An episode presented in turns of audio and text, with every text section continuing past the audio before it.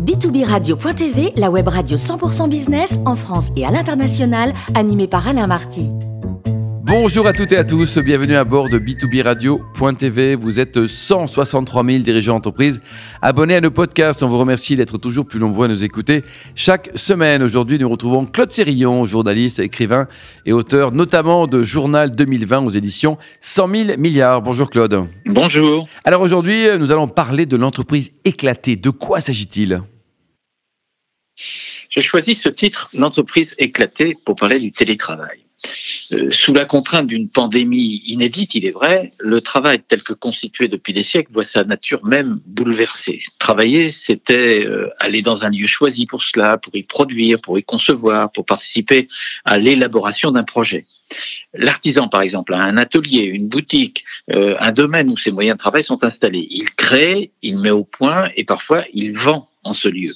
Son travail est donc géographiquement circonscrit.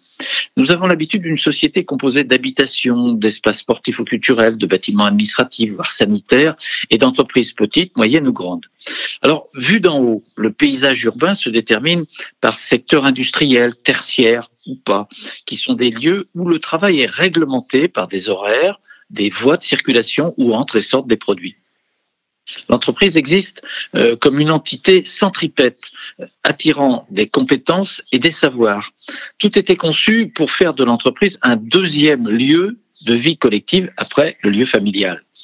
Le travailleur de base, comme le cadre ou le dirigeant, y passait une bonne partie de sa vie. Il vivait des moments forts, des moments graves, des ruptures, des promotions, des joies aussi. Quand on partait en retraite, on quittait avec une belle cérémonie un collectif. Tout, loin s'en faut, n'était évidemment pas idyllique. Les grèves, les conflits, les faillites, les rachats, entraînant des licenciements dramatiques, ajoutaient à la dimension collective de l'entreprise. Le travail s'adossait donc à cette conception centrale. On travaillait ensemble, même dans des sociétés très ou trop hiérarchisées. Et alors, Claude, qu'est-ce qui a changé en fait ?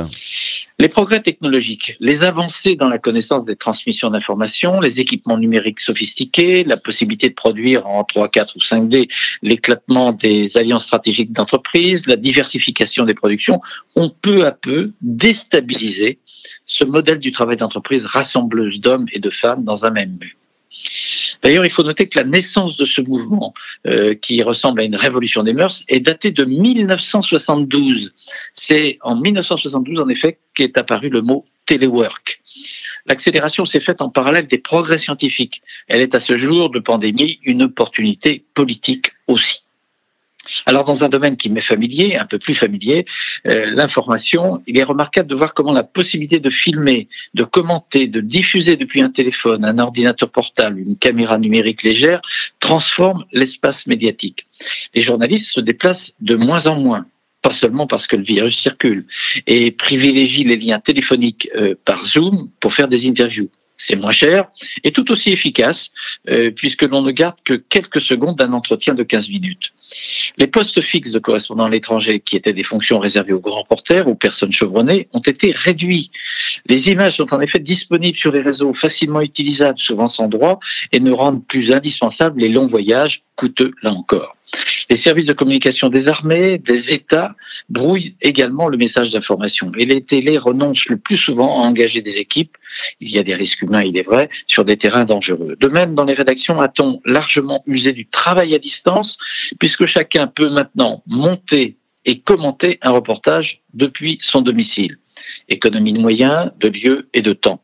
Les conférences de rédaction, moment de débat, je m'en souviens, assez vif, ont perdu de leur inventivité pour être des assemblées très réduites où l'on fait juste la comptabilité des sujets.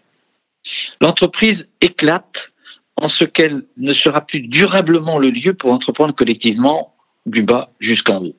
L'activité professionnelle effectuée dans un bureau, un atelier, un open space ou autre livrait un résultat visible, palpable, appréciable physiquement et de fait revêtant un caractère de réussite de groupe. On a été fiers, notamment chez un constructeur auto, euh, de la sortie d'un nouveau modèle, que l'on soit à la chaîne ou au huitième étage dirigeant. Le travail sur site rassemblait, le télétravail disperse. Quels en sont les avantages et les conséquences, Claude ? C'est une stratégie qui a l'avantage d'économiser bien des ressources, de contrôler plus facilement aussi, de gérer sans être encombré par des proximités humaines quelquefois difficiles à manier. Les GAFA l'ont tout de suite compris, en délocalisant au maximum, ce qui fait dire à l'une de mes interlocutrices qu'elle travaille pour X, mais ne connaît personne, n'a que des noms, parfois des visages déformés par l'œil numérique. De même, ai-je rencontré une femme de quarante ans, euh, engagée depuis plus d'un an dans une société internationale dont elle ne connaît ni les responsables, ni les locaux, ni même l'état d'esprit, alors qu'il s'agit d'un secteur d'action humanitaire. Choquant, non. Le risque de déshumanisation est patent. C'est aussi un choix qui peut être délibéré afin de ne plus être sensible aux réactions syndicales, aux humeurs de tel ou tel employé. Plus on est loin, moins on se sent responsable d'un groupe. L'externalisation commencée par des installations de standards, euh, en tout genre, a d'ailleurs révélé des pratiques fort peu sociales. Euh, il y a eu plusieurs cas dans multiples pays du nord de l'Afrique. Les avantages et les défauts du travail à distance sont assez débattus pour que je n'en rajoute pas, n'étant pas vraiment un expert en ce domaine. Il n'empêche, dans l'observation de la société française perclue de recommandations en ce moment, d'interdits, de restrictions, d'attestations parfois très fantaisistes, d'une administration très imaginative, ce télétravail imposé accompagne l'état psychologique national qualifié par de nombreux médecins psychologues en ce moment de proche de la déprime. Les confinements ont obligé chacun à se replier sur soi, à prendre peur, à douter de toutes les informations. Il est vrai très contradictoire sur les marques, les tests et les vaccins, et donc à en permanence se sentir sous une menace. Les personnes restées chez elles, dans des domiciles parfois exigus, parfois très décalés, à la campagne, en bord de mer, ont dans un premier temps apprécié de ne pas avoir à se déplacer. Sur ce point, il faut noter que le télétravail correspond aux urgences climatiques de réduire les moyens de transport polluants. C'est un bon point. Autre satisfaction, je vois mes enfants répondre un peu vite, femmes et hommes interrogés. C'était vrai en mars deux mille vingt, c'est beaucoup moins vrai cette fois-ci. Les habitudes ont été prises, les heures devant un ordinateur peuvent être aménagées comme chacun bon lui semble. Sauf que dans les familles où les enfants sont présents, l'impression avouée est d'un encombrement, d'une distraction difficile à concilier avec le travail. Loin du site de travail, loin des collègues, des bureaux, même alignés dans des salles ouvertes, celle où celui qui travaille perd peu à peu la notion d'entreprise collective quand il reste chez lui. On travaille, on livre instantanément, par un clic, un résultat, mais tout échappe ensuite. De même, un patron que j'ai rencontré, demeuré dans son entreprise en compagnie de deux collaborateurs, éprouve-t-il un certain désarroi, c'est son mot, en traversant des pièces vides, en n'entendant pas de voix, éclat ou pas de voix, euh, en ne voyant aucun visage, en n'étant pas interpellé. À l'autre bout, celle ou celui qui avait l'habitude de participer concrètement aux réunions de Gamberge, on dit maintenant brainstorming, ça fait plus chic, en présence des autres, ressent-il une certaine inquiétude puisqu'il ne peut réellement savoir ce que pensent ses collègues qui, pour la plupart, lors de ces réunions, ne, n'acceptent pas qu'on les regarde. Ils écoutent seulement. Le désarroi en entreprise éclatée est une notion à surveiller avec beaucoup d'attention. En quoi la pandémie va-t-elle modifier notre mode de vie ? La pandémie Covid aura des conséquences durables sur le comportement sociétal.